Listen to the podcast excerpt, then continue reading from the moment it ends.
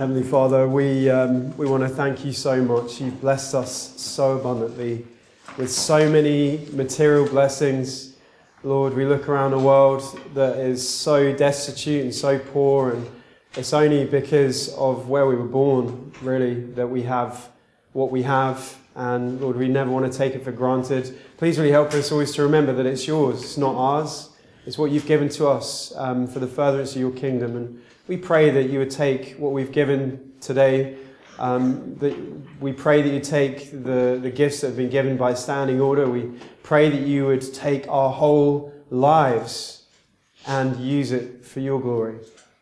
And we pray now that you would help us to understand spiritual truths. And we ask these things in and through the name of the Lord Jesus Christ. Amen. Amen. um, if you like sermon titles, I'm not a massive fan to be honest, but I, I feel obliged to come up with them. Um, my, my, sermon title this evening is Perfect Vision. Perfect Vision, which, by the way, I don't have because I'm short sighted. So, and I don't wear my glasses because I feel like I'm in a fishbowl when I do that. So uh, half, most of you I can't see. You're a bit of a blur. I keep staring, trying to figure out who some people are sometimes. And I'm always surprised at the door because um, people are here that I didn't realize through my laziness to wear glasses.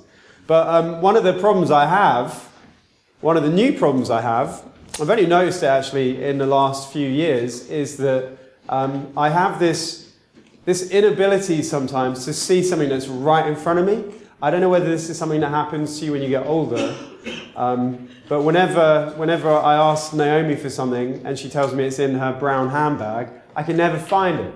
I mean, and that thing is the size of a small house anyway. But um, I'm rooting around and I'm looking and I'm looking and I don't find it and I get frustrated to the point now where if she tells me it's in her brown handbag, I don't even bother going to look because I know I'm never going to find it. Um, happened yesterday. It was a t-shirt. You'd think it would be easy to find a t-shirt. Oscar's t-shirt. And uh, I looked, I couldn't see it. I got frustrated. I muttered something like, I knew it wouldn't be in there. And 30 seconds later, she came with it in her hand. And this is my problem, vision. And that's what Jesus is talking about here. Um, he's talking about vision.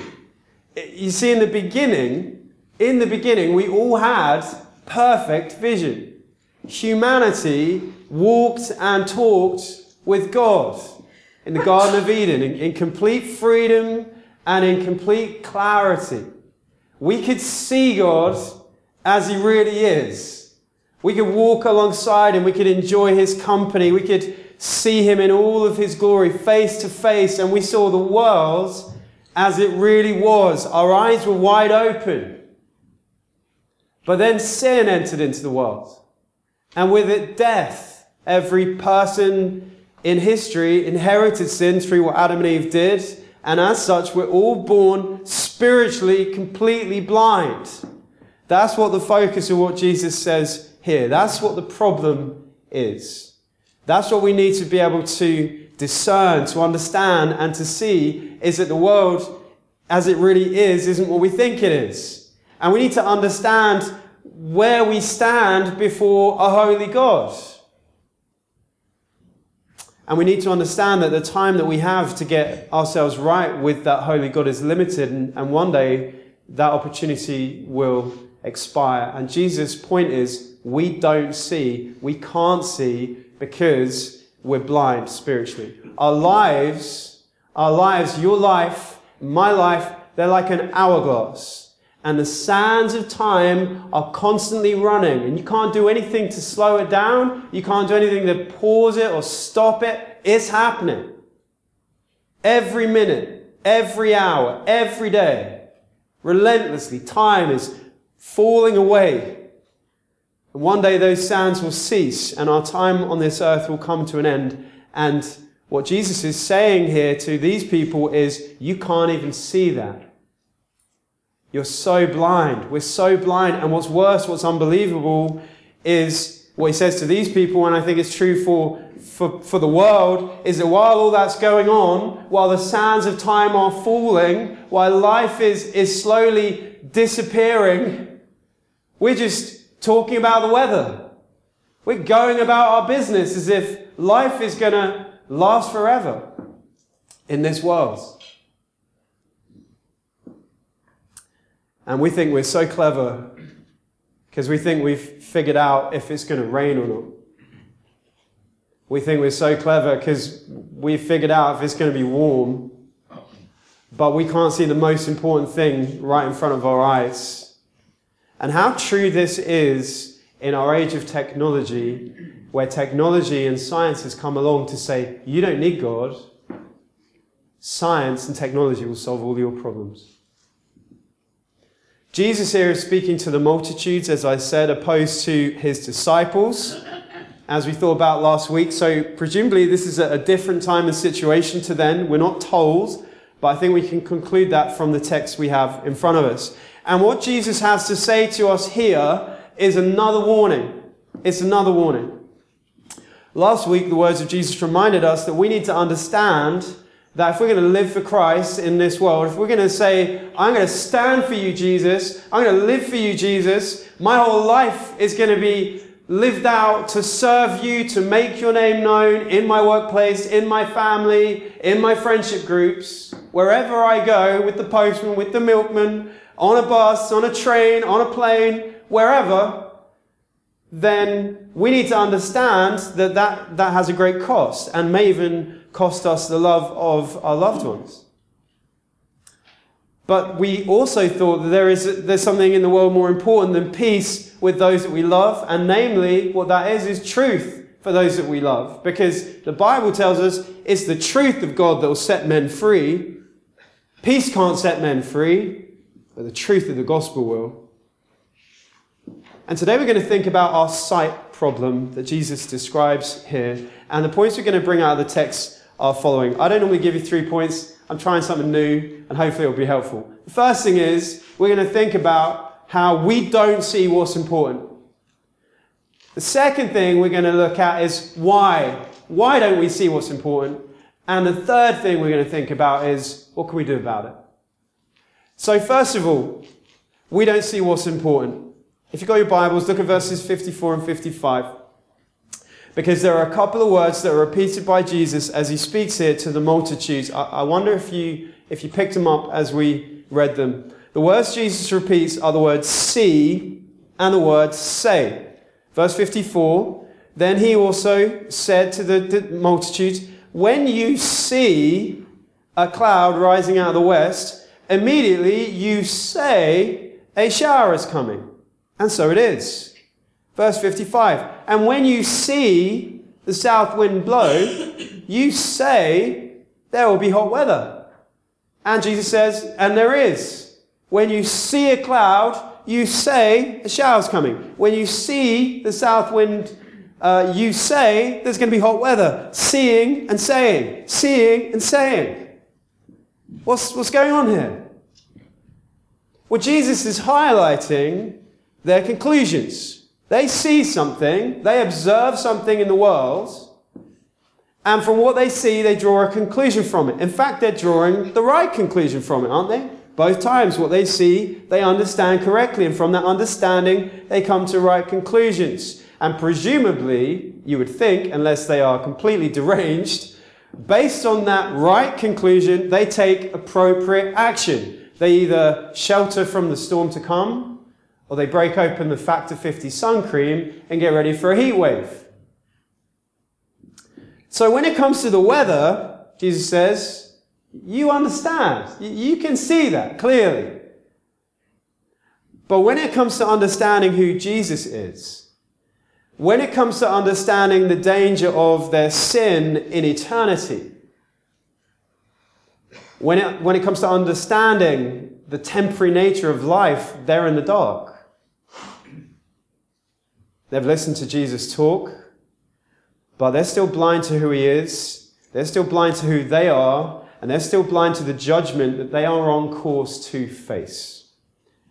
And you know, we do this all the time. We perceive and then we understand based on what we see. And just like them, there are also times, sometimes we, we, we do that correctly, but there are also times when we perceive something and we totally get it wrong. And we misunderstand and we come to wrong conclusions.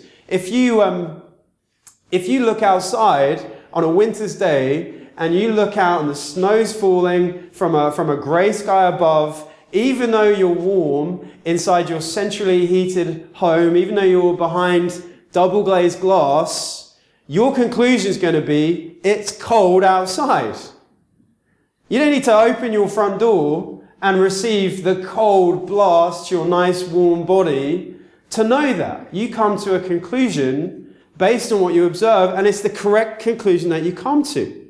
If you, um, if you cook something in an oven, you look in, you think, I wonder how it's doing. You see it bubbling away. You perceive that it's hot. You're not going to go and open the oven and pull out whatever you're cooking with your bare hands without using oven gloves because the perception leads to a right conclusion. The conclusion is if I don't use oven gloves, I'm going to get burned. That's the right conclusion.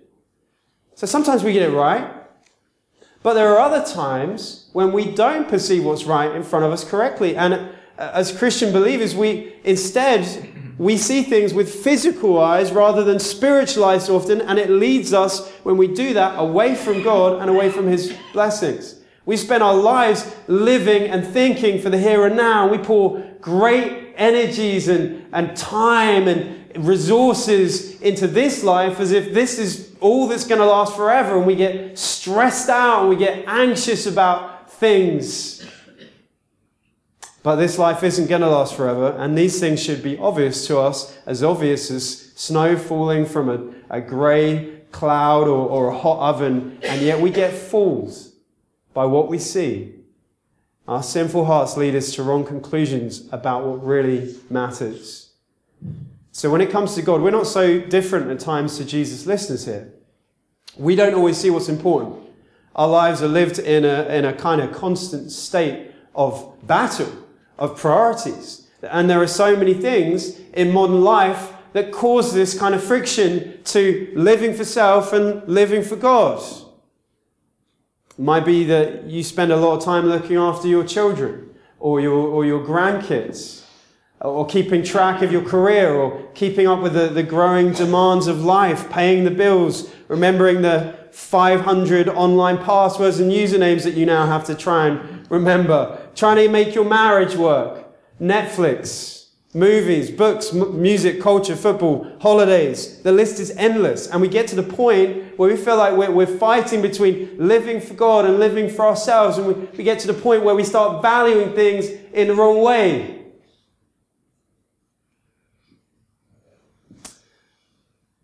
And actually, when it comes to seeing the things of God and seeing the things of the world, very often our hearts say, well, the things of the world, they're more real. The things of God, they're not so real, and so we, we gravitate toward living for the things that we can see here on this soil, in this world. We need to listen to Paul, don't we? Remember his advice in 2 Corinthians 4.16? He says this, so, so we do not lose heart.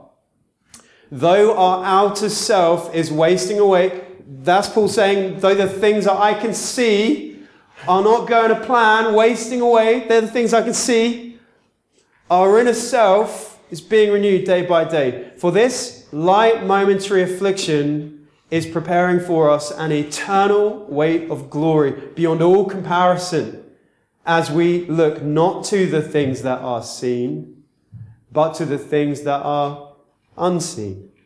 For the things that are seen are transient, temporary, but the things that are unseen are eternal. That should be our prayer, shouldn't it?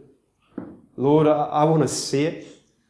I, I, I don't want to be captivated by this world anymore. I want to see you in all your glory.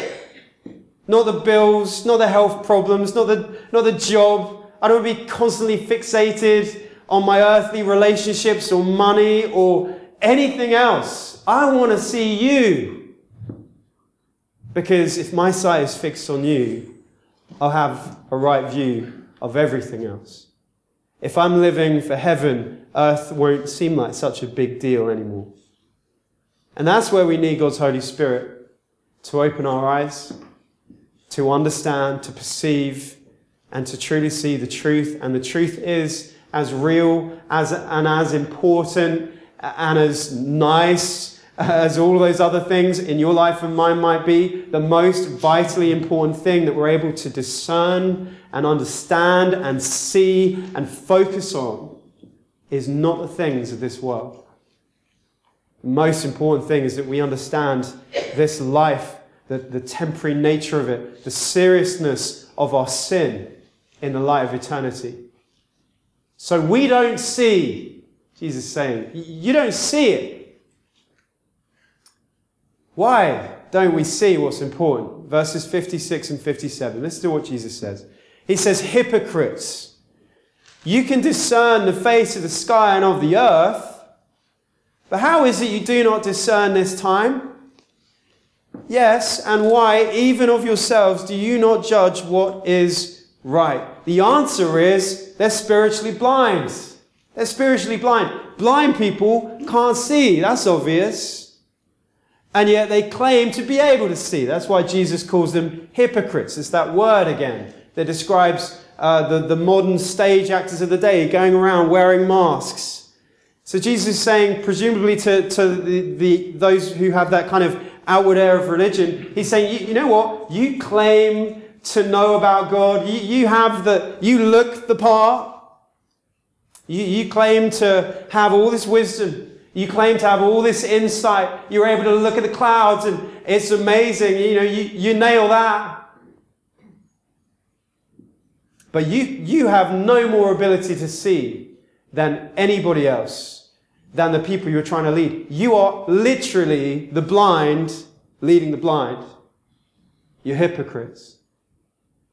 In the book of Romans, chapter 1, Paul says something similar in verse 18. He says this For the wrath of God is revealed from heaven against all ungodliness and unrighteousness of men, who by their unrighteousness suppress the truth. For what can be known about God is plain to them, because God has shown it to them. For his invisible attributes, namely his eternal power and divine nature, have been clearly perceived ever since the creation of the world in the things that have been made. So they are without excuse. For although they knew God, they did not honor him as God or give thanks to him, but they became futile in their thinking, and their foolish hearts were darkened. Claiming to be wise, they became fools and exchanged the glory of the immortal God for images resembling mortal man and birds and animals and creeping things. And every single time I read that passage of scripture, I think of evolution. I think of evolution. Claiming to be wise, they became fools and exchanged the glory of the immortal God for images resembling mortal man and birds and animals and creeping things. In other words, when, when you look at the world, when you look at the sky, when you gaze up at the stars and the universe, you come to what you think are grand conclusions. You think you have the answers to life, Jesus is saying, but the truth is, all your conclusions are wrong because your hearts are wrong. Because you know in your heart God exists. But you don't want to face up to that. You won't look at it. So we don't see what's important. We don't see eternal things because we're blind to eternal things from the moment we're born. Spiritually, it's an impossibility for us to see who Jesus is. And so, of course, we don't. In fact, Jesus says, not only can you not see the reality of this world being played out, as you talk about the weather, not only can you not see who I really am, you don't even see the difference between what's right and wrong. You can judge the weather okay, but when it comes to living in a way that's right, you're unable to do it. So you're not just seeing wrong things. You're not just understanding wrong things. You're not just coming to wrong conclusions. You're doing wrong things and then saying, that was right. Your lives are upside down. You are completely blind. And that's the default position of every person born on planet Earth. Not only are we spiritually blind, we don't realize we're blind, and we're desperately trying to lead people to truth in this world, but we can't find truth ourselves because we don't have sight ourselves. We can't see our needs.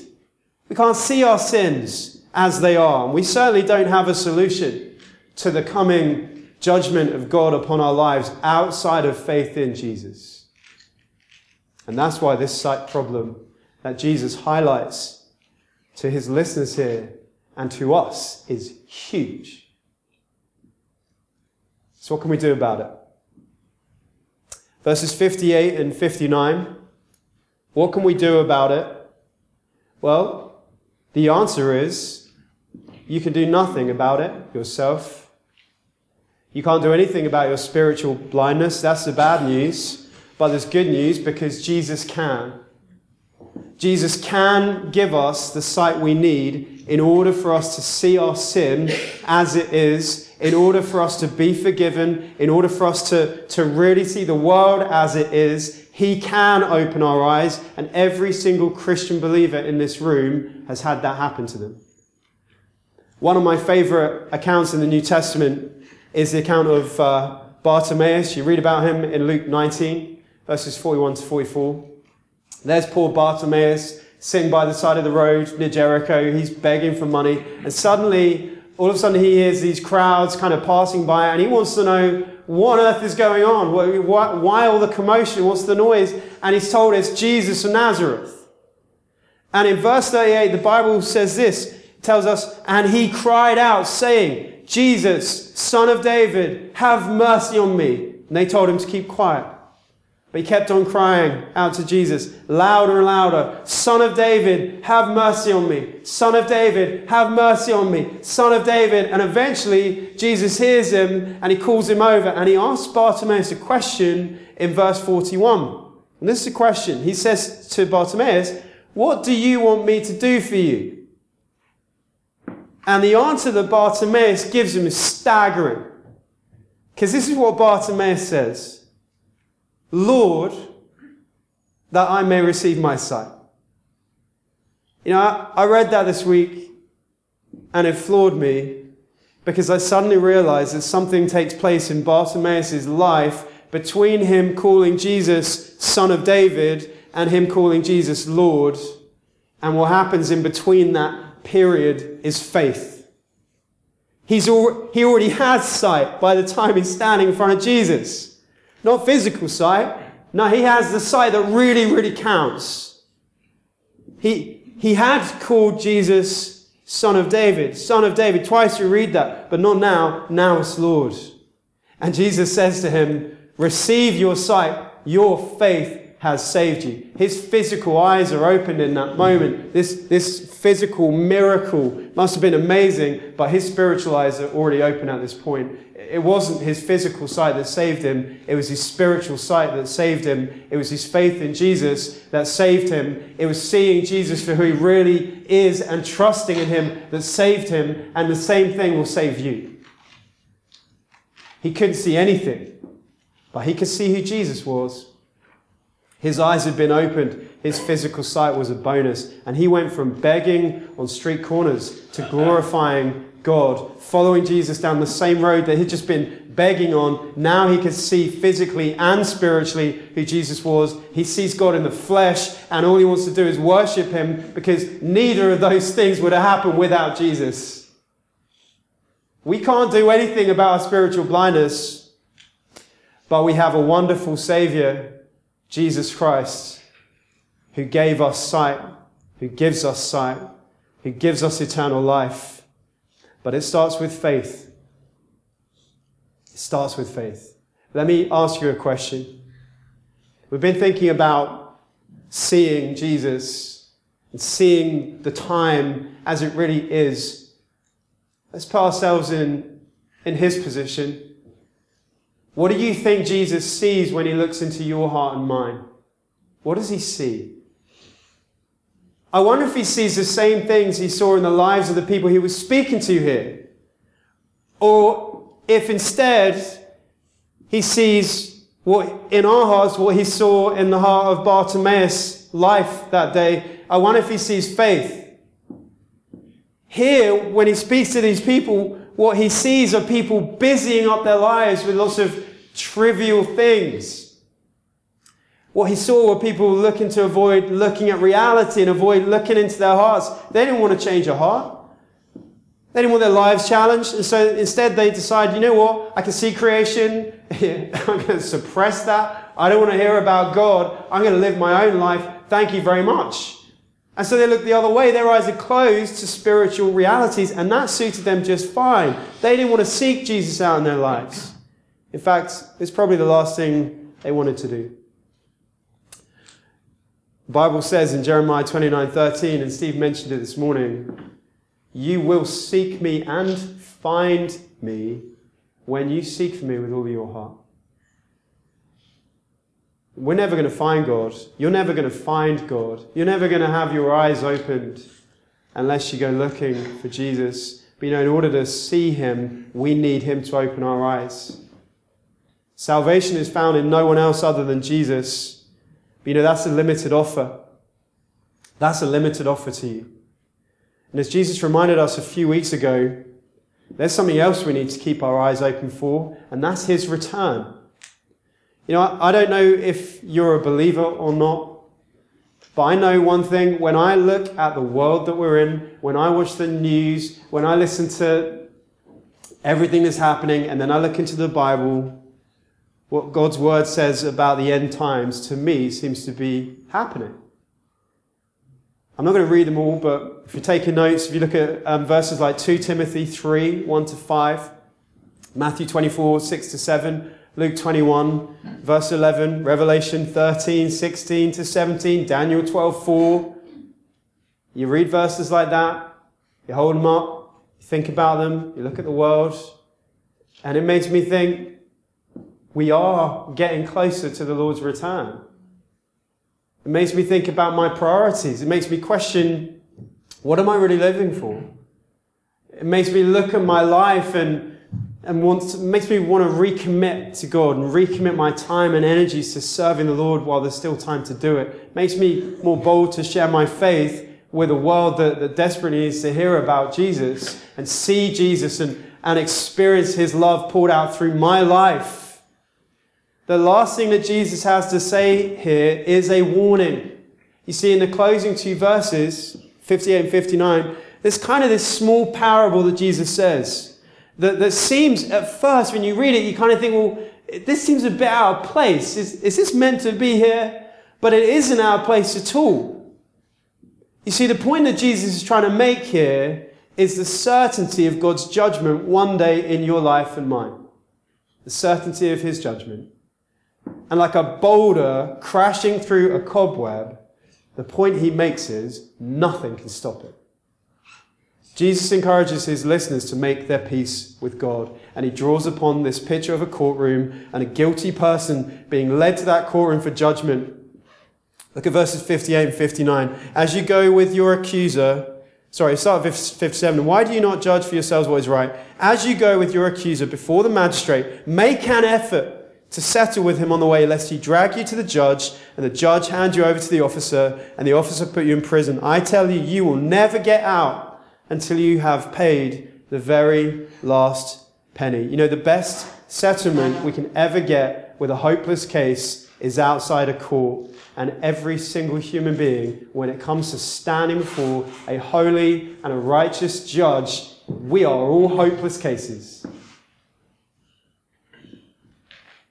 Notice the bias that Jesus presents in this parable leaves us the guilty party in prison Jesus says, make every effort along the way to settle with him.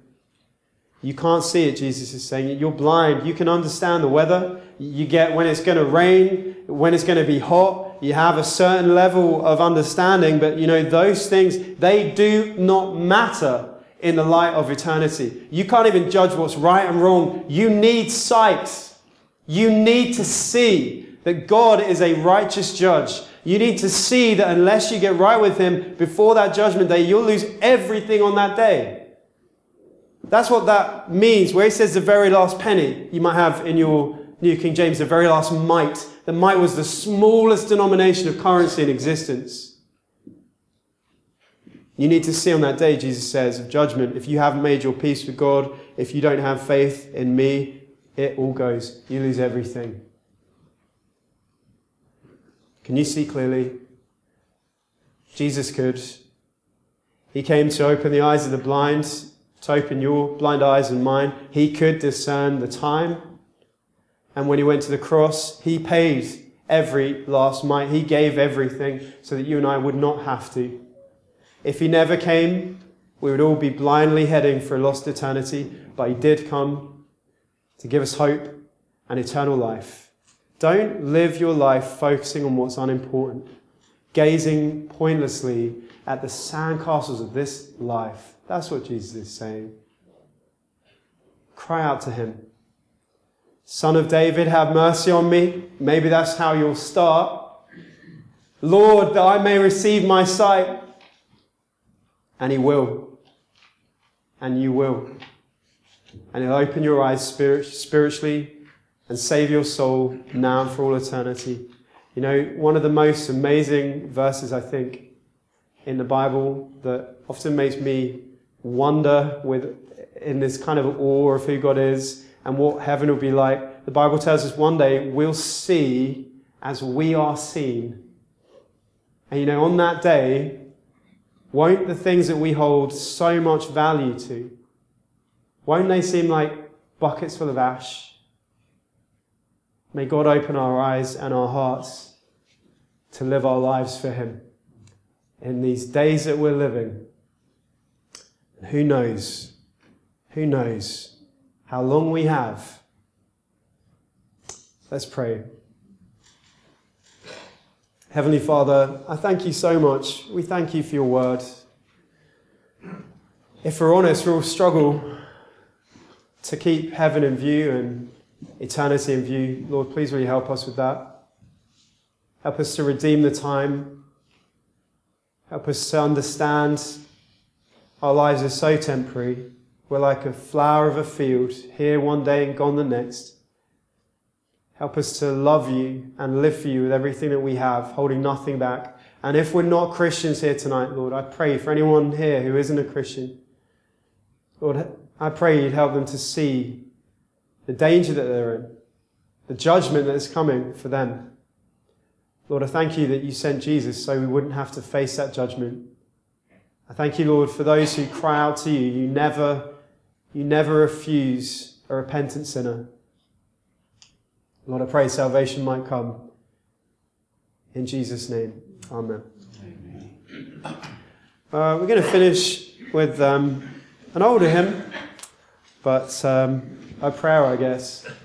Open my eyes that I may see glimpses of truth thou hast for me. Place in my hands the wonderful key that shall unclasp and set me free.